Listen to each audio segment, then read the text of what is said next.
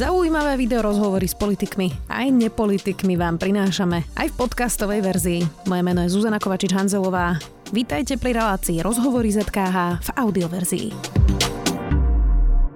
Okrem problémov cyklistov na cestách sa pridávajú aj stále častejšie strety turistov a cyklistov v lesoch, najmä v okolí Bratislavy. Ako bezpečne koexistovať v lesoch, kde sa pohybujú deti, psi, ľudia, aj rýchli cyklisti, spýtam sa Jakuba Mrvu, poslanca mesta Bratislava, za tým Valo a predsedu iniciatívy Naša Karpaty. Vítajte. Dobrý deň. Pán Mrva, tak mm, ako sa dá koexistovať v lesoch? Prosto cyklisti budú vždy chodiť rýchlo, psi sú vždy na voľno v lese, pohybujú sa deti tiež, tak e, ako sa to dá vlastne vyriešiť táto situácia? Treba si povedať, že tam strašne narastol počet ľudí e, v lesoch, v okolí Bratislavy, aj spojený s pandémiou, ale ten náraz bol už predtým nejaký kontinuálny. A nikdy sa tieto problémy vyslovene, že neriešili. Vždy sa to proste bralo, že to nejako bude. A sú riešenia, ktoré by sa dali spraviť, aby proste tá ohľaduplnosť ľudí bola väčšia. Či už je to nejaká možno mediálna kampaň, snažiť sa proste tým ľuďom upozorniť, že skúste sa vcítiť do toho druhého, peši, aby nechodili štyria vedľa seba, cyklisti, aby proste spomalili, že lesopark nie je proste miesto na nejaké traťové rekordy. Ale zároveň existujú aj pomerne dobré technické riešenia, ktoré vieme aplikovať v mestských lesoch a napríklad v mestských lesoch Bratislava sa už niektoré robia. A to je napríklad separácia cyklistov a peších. To znamená, že pre tých cyklistov vieme vybudovať samostatné chodničky, tzv. single traily, ktoré vieme stavať pekne citlivo, s motikami, tak, aby sme neničili stromy a prírodu a zároveň ich stavať atraktívne, aby naozaj tam lákali tých cyklistov jazdiť, že tam budú nejaké možno zákrutky, klopenky. A keď oni budú mať takýto samostatný chodníček, prioritne budú chodiť po ňom a tí peši turisti v podstate budú sa cítiť bezpečnejšie na tých uh, zmiešaných chodníkoch, pretože treba si povedať na rovinu, že v Malých Karpatoch je ten voľný pohyb osôb všade. To znamená, že peši môžu kľudne ísť aj mimo chodníka, aj po cyklotrase a takisto tí cyklisti môžu jazdiť aj po možno nejakých takých tých spevnených zvážniciach, ktorý, ktoré prevažne používajú ľudia. Jasné, ale videla som teda aj také video pár mesiacov dozadu a to bola naozaj cyklo trasa, bol to trail pre cyklistov a boli tam deti na tej trase a naozaj to vyzeralo veľmi nebezpečne. Takže Uh, asi sa nedá len vytvoriť tie trasy, lebo už aj dnes máme nejaké trasy, ktoré sú pre cyklistov a chodia tam aj psičkari, aj deti a vice versa zasa tam, kde chodia psičkari deti a ľudia, tak chodia cyklisti. Čiže asi toto úplne je jediné riešenie. Je to pravda, máme tie zjazdové trate, ktoré ja som tiež kedysi jazdil jazd na bicykli, čiže akože viem pochopiť aj to, že niektoré, niektorí tí bikery akože túžia zomrieť na nejakej zákrute a jazdia rýchlo dole tými kopcami a naozaj vtedy je veľmi nebezpečné, keď sa tam objavia nejakí ľudia. Ale tieto trasy sú veľmi dobre označené. To znamená, že minimálne v Bratislave sú pa, každých pár desiatok metrov na strome nejaké oznámy, že toto je nebezpečná cyklotrasa, kde proste chodia bikery rýchlo. Ale poviem na rovinu, že ten prioritný problém, na ktorý sa ľudia najviac stiažujú, ako keby tie konflikty peších a cyklistov, kde sa stiažujú na tých cyklistov, je práve na asfaltových cestách. Že, že tá kritika smeruje k cestiakom, ktorí proste jazdia rýchlo po tých najfrekventovanejších asfaltkách, mm. napríklad z takého bieleho kríža, keď sa pustíte dole, viete 60-70 km za hodinu, vyletíte do zakruty, kde je rodina s deťmi, možno s obsom, tak vznikajú veľmi nebezpečné situácie. A zároveň poviem na rovinu, že aplikácia Strava v tomto nám veľmi nepomáha, pretože tam sú tie jednotlivé segmenty, v ktorých sa tí ľudia snažia ako keby dosiahnuť nejaký čas a pretekajú sa. A naozaj tieto segmenty niekedy idú po tých najfrekventovanejších eh, chodníkoch asfaltových a viem pochopiť aj toho cyklistu, že dupe, dupe na tom svojom bicykli, snaží sa proste vydať Ako nejaký výkon. Myslíte, že oni majú všetci stravu a porovnávajú si časy na úsekoch? Mnohí si porovnávajú stravy e, na úsekoch a zároveň mestské lesy tie segmenty e, pravidelne mažú, ktoré sú v tých najnebezpečnejších veciach, na najnebezpečnejších miestach. Pretože naozaj mm, aspoň tie okrajové časti lesoparku, kde je najviac ľudí, okolo peknej cesty Kamzika, železná studnička, absolútne nie sú vhodné pre nejaké traťové rekordy. A tí cyklisti mnohokrát veľmi frustrovane reagujú na také nejaké situácie, keď musia spomaliť. Ja osobne viem, že cyklisti napríklad nepustili sanitku. Proste blokoval pre sanitky búchajú po kapotách mestských lesov, aut mestských lesov, ktoré tam prevážajú nejaké náradie, opravujú altánky, lavičky a tak ďalej a musia, sa tam, musia tam ísť opatrne autami alebo proste nadávajú tým peším, častokrát úplne zbytočne a vulgárne. A musím povedať, že za niektorých cyklistov sa akože vyslovene hambím, keď e, vidím ich správanie. Ešte nový fenomén, to sú elektrobajky. A tie teda tak pomáhajú vlastne do kopca šlapať, že naozaj sa dostane na kopce aj človek, ktorý by to ešte v minulosti nevyšlapal, ale pomôže mu teda ten strojček, alebo motorček, ako to nazvať. Uh, tak je aj toto problém, že vlastne ten elektrobike, to je vlastne taká slabá motorka, ono to ide dosť rýchlo. Uh, toto spôsobilo presne tie strety, o ktorých sa rozprávame? Elektrobajky akože sú nový fenomén a mám veľmi veľa kamarátov v rôznych bike shopoch, ktorí akože teraz vyslovene predávajú veľa elektrobajkov, na nich nenahnevám. A ja nie som veľký fanúšik elektrobajkov, ja mám rád to, že si človek odšlape tú svoju trasu. Na druhej strane tie elektrobajky naozaj dali tým ľuďom možnosť dostať sa do tej prírody aj takým, ktorí možno by to nezvládli v minulosti, čiže otvorili dvere, objavovať tú prírodu a tie krásy prírody v Malých Karpatoch aj iným ľuďom. A zároveň sa však dostali na niektoré technické traily v lese a chodníky aj ľudia, ktorí možno nemajú tie skúsenosti s tým, ako, s tým, ako obiehať tých peších že treba za zvončekom zazvoniť v dostatočnej vzdialenosti. Ľudia sa hambia používať zvončeky v lese, čo je úplná hlúposť, to je skvelá vec. Akože čo to je trápne? Či čo sa bude? Neviem, buď trápne, alebo to má zbytočné gramy na tom bicykli, neviem, ale zvončeky ľudia málo kedy používajú. Pritom pre tých peších je to najlepší signál, keď z bezpečnej vzdialenosti na nich zazvoníte. A oni sa rozostúpia, nemusíte ani spomalovať, prejdete a všetci sú šťastní a z toho lesa neodchádzajú nejakí nahnevaní. A zároveň sa teda do toho lesa dostali ľudia, ktorí nemajú ani tie technické skúsenosti niekedy s tými trailami, ako to zvláda, ten elektrobike je ťažší bicykel. Čiže Áno, dostali sa na niektoré miesta do lesa aj ľudia, ktorí nemajú tie, úplne tie skúsenosti. Ale vo všeobecnosti elektrobajky možno nie sú až taký problém. Skôr si myslím, že budú problém v nejakých chránených oblastiach, v nejakej napríklad veľkej fatre, kde bol možno tlak na sprejaznenie hrebenia veľkej fatry, aby ste sa dostali z Krížnej na Borišov, kde naozaj na tú krížnu vyšlapalo pár cyklistov, ktorí akože to zvládli tam výsť hore. Teraz ten elektrobike tam v podstate vyvezie množstvo ľudí mm-hmm. a pochybujem, že štátna ochrana prírody bude niekedy uvažovať o to, aby to otvorila. Ja vás teda zacitujem. Snažíme sa s mestskými lesmi a mestskou policiou robiť aj viac kontrol na území, či už zameraných na viac motorových vozidel psíčkarov. V zátvorke to je obrovský problém. A aj upozorniť cyklistov. Prečo sú psíčkary obrovský problém podľa vás? O tom sa málo hovorí, je to ďalší taký bublajúci problém v lesoch v okolí Bratislavy. Množstvo ľudí má psíkov na voľno, a ja osobne nemám problém, keď necháme psíka vybehať niekde v lese, ale nesmie ohrozovať ľudí a nesmie, nesmie v podstate pôsobiť ako keby nejaký, nejaký strašiak pre tých ostatných návštevníkov. Možno odkedy mám malé deti, si uvedomujem, že je veľmi nepríjemné, keď idete po nejakom chodníčku a zo zakruty vybehnú dva kľudne stredne veľké psy, nemusia byť ani veľké, ale majú v podstate tú hlavu vo výške tváre vášho dieťaťa. A ten majiteľ je možno 100-200 metrov ďalej, možno tie psíky ani si nezavolá k sebe, ani nevie, že sú odbehnutí. A vy teraz máte takú tú paniku, že brať deti na ruky, čo robí, deti ešte môžu nejakú paličku, s ktorou sa hrajú ako meč, čo na toho psa ešte nejako reaguje. A darmo vám bude ten majiteľ toho psa hovoriť, že to sú dobré psíky, oni nič neurobia. To vy neviete pri tom prvotnom strese a tí majiteľia by naozaj tie psíky mali mať uh, aspoň na tých najviac navštevovaných miestach pri sebe. Zároveň na tých cyklotrasách, o tých bicykloch, ako sme sa rozprávali, keď vám pes behne do cesty, tak to môže byť životu nebezpečné, nielen pre psa, ale aj pre toho cyklistu, keď bude mať nejaký tvrdý pád a preletí cez riaditka. A v neposlednom rade m, mm, psíky v mestských lesoch v Bratislave ročne úštvu alebo zabijú približne 20 srn. Mhm.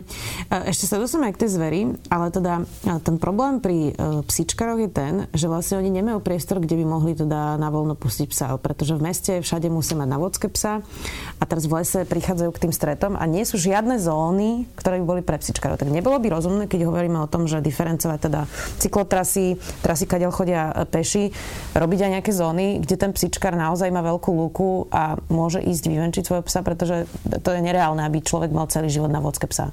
Súhlasím, mestské lesy možno budú aj teraz realizovať nejaké takéto oplotené ihrisko, ale v podstate takéto nepísané psie výbehy, lúčky sú v tých mestských lesoch už teraz, že tí ľudia chodia na tie podhorské oblasti a tam tomu psovi hádžu palicu. A to nie je problém. Takýto pes, ktorý sa tam proste vybeha, naháňa, aj iné psy sa spolu hrajú, to nie je ten problém. Problém je, keď ten pes je v území, kde je naozaj hustota, veľká hustota ľudí, napríklad na Kamziku alebo na tej železnej studničke, na tej promenáde. A zároveň, keď tie psy sú možno hlbšie v lese a naháňajú tú zver, čo je veľmi, veľmi častý jav, že ten pes proste nevie, ako má reagovať a nie je vychovaný na toľko, aby proste na to odvolanie toho majiteľa sa vôbec vrátil naspäť. Tak možno by pomohli povinné cvičeky, to je ešte ďalšia vec. Poďme k, tým, k tej lesnej zveri. Bratislava teraz hlási premnožené diviaky. Mnohí teda ľudia, ktorí majú rodinné domy v Rači, v Devínskej, v Devíne a proste blízko lesov, tak hlásia, že majú v záhradách diviaky. Má byť teda vyšší odstrel. Ako si to mám ako občan Bratislavy predstaviť? Poznám množstvo bezstrelov, ktorí si chodia večer zabehať napríklad. Nie je to nebezpečné robiť odstrel v mestských lesoch, keď sú tam aj večer, aj v noci prosto ľudia? Je to nebezpečné, samozrejme, a tí polovníci si to aj veľmi uvedomujú. Napríklad viem, že mestské lesy nakúpili aj nočné videnie práve preto, aby keď sú na tom posede, sa rozliadli, či tam nie je nejaký zalúbený párik niekde, zbúdený bežec, cyklista alebo nejaký psíčkar, ktorý večer ide vyvenčiť psov. Zároveň veľmi ťažko sa poluje práve pri tých najviac navštevovaných územiach. Tam je to skoro nemožné a to je to, čo tí ľudia sa najviac ťažujú, že poďte nám na kramáre, vystrieľate diviaky. Ale naozaj uh, a jedna v meste sa strieľať je veľmi náročné, iba na rôzne výnimky, že ten revír v podstate začína až v lese. Zároveň nemôžete polovať pri poslednom oby, obývanom území, že musíte hlbšie v lese. Čiže v tomto je to ideálne riešenie v strede lesa sa snažiť maximálne limitovať tú početnosť tej diviačej zvery s tým, aby oni nevytláčali tie ostatné diviaky práve k tej ráči, k tomu novému mestu alebo do toho Lámača, kde sa im darí. Ale ten boj s diviakmi je veľmi náročný. A my napríklad aj teraz sa bude schváľovať asi nová prírodná rezervácia Vidrica v strede, v srdci Mestských lesov v Bratislave. A veľmi sa snažíme za naše občianske združenie lobovať za to, aby tam ostal zachovaný odstrel diviakov. Práve preto, čo som povedal, že tam v strede toho lesa, ak sa podarí redukovať tie diviaky, nebudú sa tlačiť potom ďalej napríklad do tých vinohradov v Rači, kde ten odstrel priamo je veľmi náročný. A zároveň si treba povedať, že tie diviaky majú radi tie opustené záhrady. Aj u nás na Kramároch proste celý deň sú v jednej opustenej záhrade, kde majú dostatok stravy, ani sa odtiaľ nepohnú, eh, behajú tam potom po okolí a reálne to je súkromný pozemok, kde nemôže prísť polovné združenie a tie diviaky tam postrieľať. Jasné, ja pri tejto téme som vždy um teda úplne tomu prakticky rozumiem, ale, ale vždy teda mám taký uh, blbý pocit z toho, že my sme vlastne vytvorili situáciu, ktorá umožnila premnožiť sa diviakom, my ľudia myslím teraz v prírode, tak ich ideme teraz, teraz strieľať. Tak um, nie je to taký širší problém a ne, nebolo by dobre to nejako dlhodobejšie riešiť nie odstrelom, ale teda, aby tu zostal nejaký prirodzený habitat aj pre predátorov, ktorí tie diviaky vlastne regulujú prirodzene. Nie, nie je toto lepšie riešenie? Možno z dlhodobého hľadiska by to bolo fajn, keby sa sem vrátia vlky. Však um, medveď niekde pri pezinku, ten jeden chudačik už je. Ale reálne si treba uvedomiť, že v mestských lesoch bežne bývali jelene. Ale aj ten náraz tej hustoty toho obyvateľstva v podstate spôsobil, že tie jelene sa presunuli možno ďalej, že už tu sú možno nejaké posledné 2-3 kusy. Sú tu daniele, muflony, ktoré akože sa neboja ľudí. Ale aj ten vlk akože nepríde rovno do týchto bratislavských lesov a nebude sa tu cítiť dobre, keď tu je kopeť psíčkarov, chodia tu desiatky ľudí, cyklistov aj večer po tme s čelovkami. Čiže Snažiť sa vrátiť vlka do Malých Karpat je určite akože skvelá vec a myslím si, že jedného dňa sa to možno aj podarí ale bude to možno jedna svorka niekde viacej na severe a nevyrieši nám ten problém s tými diviakmi. To si skôr myslím, že časom vyrieši ten diviačí mor, ktorý asi zachváti časom celé Slovensko. Poďme ešte na aktuálne dianie v Bratislave. Ehm, prednedávnom riaditeľ podniku Vladimír Mikuš bol obvinený z brania úplatku a ho teda zatkli nakoniec, ale nie je väzobne stíhaný. Malo tam ísť o vlastne neukončenie nájmu parkoviska na Trnavskom mýte eh, pri Tržnici. Ehm, Musela na to dosť policia? Ako vlastne Mestská časť kontroluje aj riaditeľov podnikov a, a možnú korupciu, keď, keď teda až ho museli zbaliť policajti? Tak treba si povedať na rovinu, že už celková voľba tohto pána Mikuša v Novom meste bola akože veľmi pochybná. A on bol bývalý poslanec, predseda poslaneckého klubu, predseda výberovej komisie bol jeho kolega z poslaneckého klubu. Získal prekvapujúco veľa bodov, pritom jeho odbornosť, ani tú prezentáciu, ktorú mal, nebola na najlepšej úrovni spomedzi tých ostatných uchádzačov o jeho hodnotovej a morálnej úrovni boli veľké pochybnosti už v minulosti. A ja som hlasoval jednoznačne proti nemu aj spolu s ďalšími 8 poslancami, ale bolo nás málo. Proste. Dobre, ale zvolili ho a teda ako sa to dá kontrolovať, keď e, musí na to prísť až policia, že zobral úplatok? Kontrolovať korupciu vo všeobecnosti je pomerne náročné. To, mm, najlepšie je, keď naozaj tí ľudia sa ozvú. To rozumiem, ale neukončenie nájmu to je taká vec, ktorá sa dá odkontrolovať. Tam nešlo ani o to, že on ten nájom by neukončil alebo ukončil skôr. On keby vydieral toho prenajímateľa, že mu nájom ukončí, ak nezaplatí. Čiže opäť to bola taká forma skôr korupcie, vydierania. To, či ten nájom ukončí alebo neukončí, by v končnom dôsledku asi rozhodoval tiež on a mohol by sa rozhodnúť, že komu sa tá verejná súťaž potom otvorí to je ťažké kontrolovať. Ten, máme kontrolora, ktorý vie kontrolovať faktúry, verejné obstarávanie, či všetko išlo podľa predpisov. Keď tam sú ale takéto nejaké tlaky, bokovky, tak je to naozaj veľmi ťažké a je úplne skvelé, že ľudia o tom hovoria, že sa neboja proste ísť na tú policiu, keď niekto ich vydiera alebo je nejaký náznak korupcie a to je strašne dôležité, lebo práve takto sa dá tomu zabrániť. Tá tržnica na Trnavskom mýte, to je... Um, ako to nazvať? No, celé Trnavské mýto vyzerá, že je trošku vlastne e, obeťou, ja neviem, e, nekompetencie, nečinnosti, možno mestskej časti. Tam je teda Istropolis, ktorý chatra roky, oproti je tržnica. Podchod musel prerobiť súkromník, aby sme sa vôbec niekam, niekam pohli. Tak čo vlastne s tou tržnicou? Pretože to, to je také miesto, ktoré vo svete by bolo podľa mňa normálne, že hipsterský raj, uh, plná tržnica celé víkendy, večery a u nás je to prázdne, vyzerá to katastrofálne. Je tam herňa, na tej tržnici je vizuálny smog, obrovská obrazovka. E, sú tam teda e, pochopiteľne aj ľudia bezdomová okolo, pretože tie herne naozaj priťahujú takéto miesta. Tak čo vlastne s tou tržnicou a koho je to chyba, že sme sa dostali do takéhoto bodu za tie roky? Tržnica, v podstate ten problém vznikol najmä v, v minulosti, keď sa proste zrušili investície do tej tržnice. Tá tržnica má obrovský investičný dlh. Teraz aj možno ten bývalý riaditeľ ekopodniku, akože tam robil takú potemchiadu, že ponatieral strechu peknou červenou farbou, upravil tam nejaké stĺpy a do tej tržnice zateká stále voda. Stále z nej odchádzajú tí predajcovia a stáva sa stále menej a menej atraktívnou a tým pádom v podstate chátra celé to územie vyzerá zle. A teraz sa proste už nakopil taký veľký investičný dlh, že bude naozaj náročné urobiť nejakú jednorázovú akciu v miliónoch eurách, aby sa tá tržnica možno dala dokopy.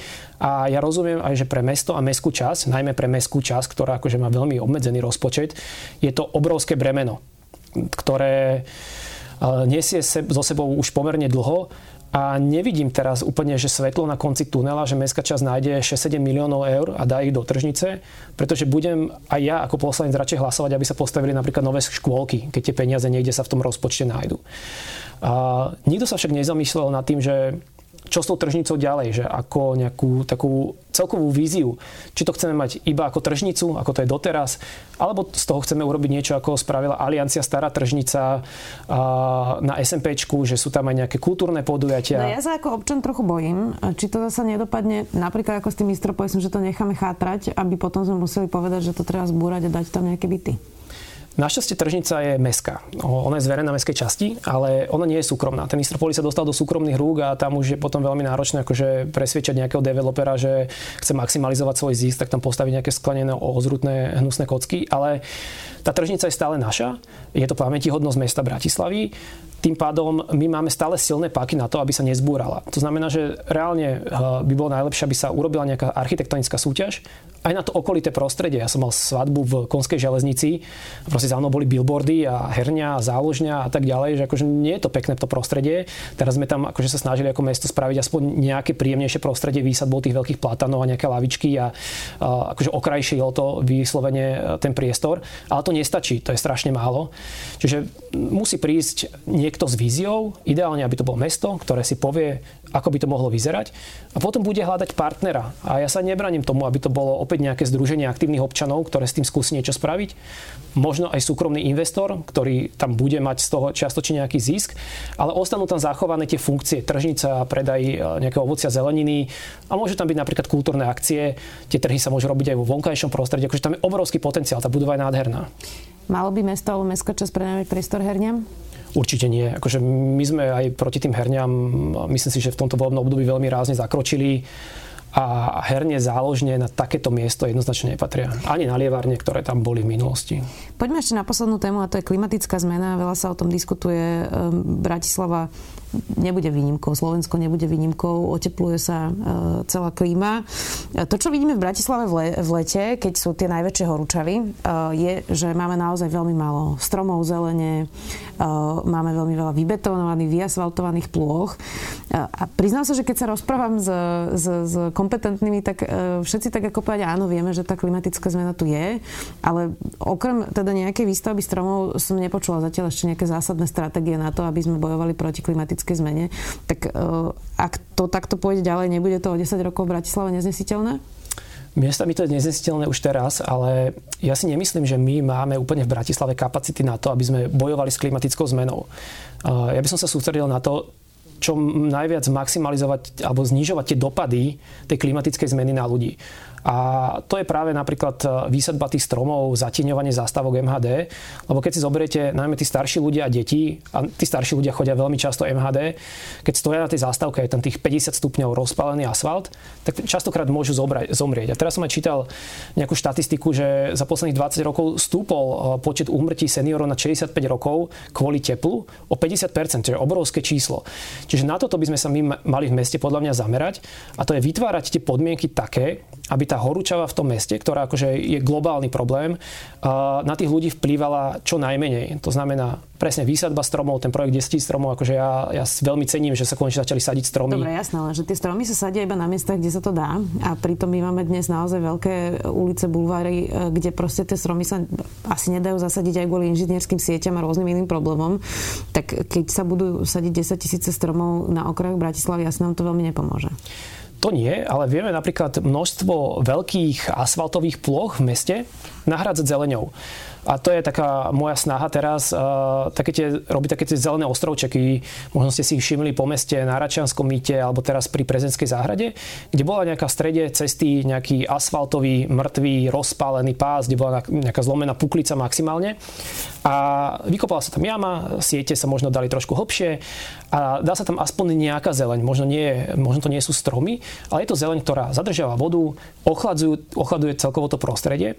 A keď budeme sa snažiť nahrádzať tento asfalt aspoň v nejakej podobe na takých tých najhorúcejších miestach, ten efekt tam nejaký bude. Samozrejme, vieme zatieňovať zástavky MHD aj nejakými plachtami tieňacími, ako poznáme napríklad z detských ihrisk.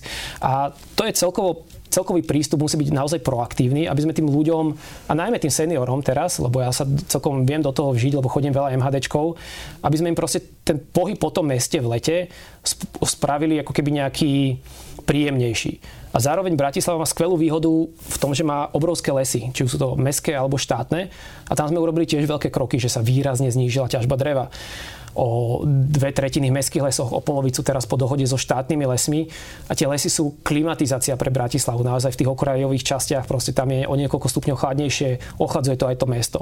Čiže takýmito proaktívnymi krokmi my vieme tým ľuďom ako keby robiť ten pobyt v rozpálenom meste trochu príjemnejším snažiť sa zelené strechy, ale to všetko sú aj veci, ktoré nám legislatíva. Mesto nemá teraz právo moc naradiť developerovi, že vy musíte mať zelenú strechu. Bohužiaľ, taký je stavebný zákon. Čiže aj tá legislatíva sa trošku musí zmeniť a tým ľuďom aj tomu mestu umožniť výstavbu cyklotrás, ktoré zredukujú pohyb eh, motorových vozidiel. Eh, tým sa zmení aj tá prášnosť a tak ďalej. Jasné. Tie cyklotrasy sa moc eh, primátorovi zatiaľ nedaria. Vy ste spomenuli tú ťažbu v lesoch. To je už moja jedna zo záverečných otázok. Tá diskusia okolo toho, či sa má ťažiť v mestských lesoch, bola aspoň z môjho pohľadu trochu absurdná v tom, že vlastne mesto teda znížilo ťažbu dreva, myslím, že o dve tretiny to je nakoniec mm-hmm. už a musí platiť štátnym lesom kompenzáciu. Tak nie je to chore, že my vieme všetci, čo nás tu čaká a uh, prelievame peniaze z jedného chlieviku do druhého, aby sme týmto vykompenzovali iba nejakú finančnú stratu, hoci všetci vieme, že tie e, stromy prosto v mestských lesoch ťažiť nechceme a že nás čaká klimatická zmena, že vlastne Bratislava 300 tisíc to je, či koľko platí vlastne? 300 tisíc ročne. E, lesom, aby, aby neťažili drevo. Nie je to chore? Treba povedať, že v mestských lesoch v Bratislave sme ťažbu znížili o dve tretiny. To sú tie, tie lesy, ktoré patria Bratislave. Tam sa to výrazne znížilo ešte v roku 2015. A v tých štátnych sa tento rok podarila tá dohoda, kde tá ťažba je o nejakých 50-60% znížená. A áno, ten model nie je nie je ideálny, že mesto musí platiť, ale pre mesto sa to strašne oplatí. Za tých 300 tisíc eur by sme možno niekde v intravilane mesta zasadili pár desiatok, možno stovky stromov. My ich v tých lesoch zachránime tisíce ročne. Ja tomu rozumiem. E, absolútne to chápame, prečo to mesto urobilo, ale ten princíp, že keď chcete prestať ťažiť drevo, musíte zaplatiť štátnej firme, nie je úplne celý zlý? Uh, nie je úplne správny, nepovedal by som, že je celý zlý, ale aj tie štátne lesy akože musia z niečoho žiť oni sú dlhodobo nastavení, to je veľký moloch, byrokratický, zložitý, častokrát nefunkčný a zaslúžil by si veľkú reformu, ale v tom stave, ako sú teraz nastavení, oni naozaj ten výpadok tých, čo by predali to drevo vyťažené, nie, z niečoho musia pokryť. A bola možnosť, že to proste pokryjú z toho, že budú v nejakej inej časti Slovenska ťažiť viacej, čo sme nechceli, aby Bratislava bola práve tá zlá, že kvôli nám sa bude teraz v Považskej Bystrici ťažiť v lesoch oveľa viacej ako v Bratislave. Tak sme sa rozhodli pre tento model, kde nám bola slúbená nejaká zľava ešte za pani ministerky Matečnej, potom pán Mičovský tú zľavu zrušil, to znamená, že on to nemal byť 300 tisíc. Nakoniec, keď sme si to dali na stôl, že tie benefity z toho, čo Bratislavčania získajú z toho zníženou ťažbou dreva, či už sú to tie zdravé stromy alebo ten priestor na rekreáciu a šport v prírode bez rozbitých chodníkov, rozbahnených a tak ďalej, a tých 300 tisíc eur, tak nám vyšlo, že tie benefity výrazne prevyšujú tie finančné náklady. A ako nejaký dočasný model keď si spoločnosť ako taká uvedomí tú hodnotu tých lesov aj inú ako tú hospodárskú, tak ten model na nejakých možno 5-6 rokov je fajn. Myslím si, že celkovo ten tlak tej spoločnosti bude smerovať k tomu, že tá ťažba sa bude na Slovensku znižovať v budúcnosti viacej plošne. Myslíte si, že za 5-6 rokov sa spoločnosť zmení v tomto? Myslím si, že, že áno, už, už aj teraz sa nám podarilo za 5-6 rokov zmeniť uh, fungovanie v Bratislave. Čo sa týka napríklad tej ťažby dreva, ten tlak ľudí je enormný, obrovský a ja tu nádej vidím, že najmä akože tá mladá generácia si uvedomuje, že tie lesy sú pre nich strašne významné. Ďakujem veľmi pekne, že ste si našli čas, Jakub Brva, poslanec mesta Bratislava, za tým veľa vďaka. Ďakujem pekne za pozvanie. Počúvali ste podcastovú verziu relácie Rozhovory ZKH. Už tradične nás nájdete na streamovacích službách, vo vašich domácich asistentoch, na Sme.sk, v sekcii Sme video a samozrejme aj na našom YouTube kanáli Denníka Sme. Ďakujeme. Čo sa potrebujeme naučiť, aby nás umelá inteligencia neobrala o prácu? Ako prelomili Kočnerovú trému? A na čom najviac zarába Apple? Ja som David Tvrdoň. A ja som Andrej Podsúbka každú sobotu v podcaste Klik s Davidom rozoberáme nové správy o technológiách a sociálnych sieťach. Náš podcast Rodiny Sme nájdete na sme.sk lomka klik alebo všade, kde sa dajú počúvať dobré podcasty. Každú sobotu.